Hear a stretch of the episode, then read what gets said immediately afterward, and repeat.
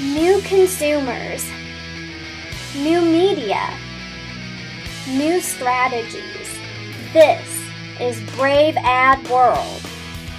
Hey, everybody, welcome to episode 373 of Brave Ad World, the official podcast of braveadworld.com, which combines actionable insights with some of the latest headlines in social media and digital marketing news. Every week or close to it, I take the top stories, provide a recap, and then share insights as to what those stories might mean to us as marketers. My name is Taylor Wiegert, and it was a relatively quiet week this week, so no big stories that I want to talk about, but of course, I at least, at the very least, want to dive into, into some news quick hits where I just hit some stories that maybe flew under the radar last week, hit them at a high level. So let's get into it. Facebook is expanding its test of search ads to more buyers. Search ads, they allow Facebook to compete with Google and Amazon directly, and they allow Facebook to create more ad inventory outside of just traditional social channels. That being said, it's unclear what Facebook search is really for. Intent on social platforms, it's it's very different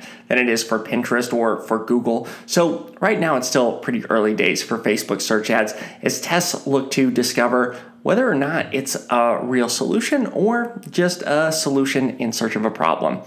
Pinterest is making shopping on its platform that much easier with the introduction of browsable catalogs and personalized shopping ideas. Let's break these down because now when users see a product pin, they can tap more from brand. And that allows them to see in stock products from the retailer. Users will also start seeing personalized shopping ideas at the top of their Pinterest feeds. Snapchat launched a new tool called Instant Create. It helps advertisers create vertical format ads designed to live in the mobile world. The tool, which has been in testing, it's now available for all advertisers. And what it does is it, it walks them through these, these three steps to launch Snapchat campaigns. First, they have to define an ad objective. Second, they upload any creative assets that they have. What's interesting is you don't have to upload creative assets because Snapchat will just pull assets from a company website if it doesn't have anything to work with. And third, the ad is created. The ads are automated, so don't expect anything breakthrough, but but what this tool does is it allows more advertisers to jump into the space with pretty minimal effort.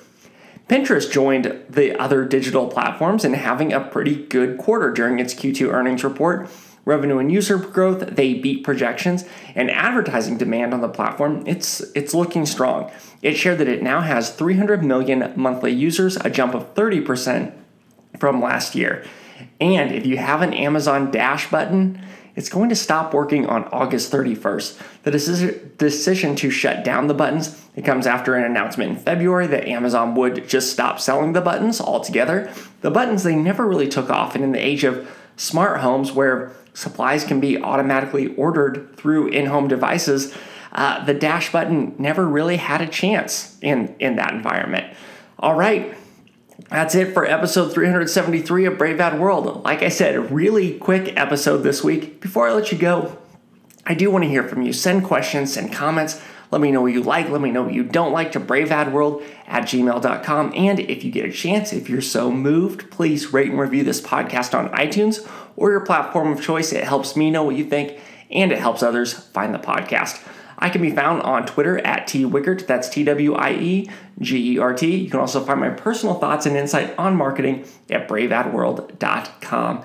As always, thank you so much for listening, and I hope you have a really great week. Thanks for listening. For more, check out braveadworld.com.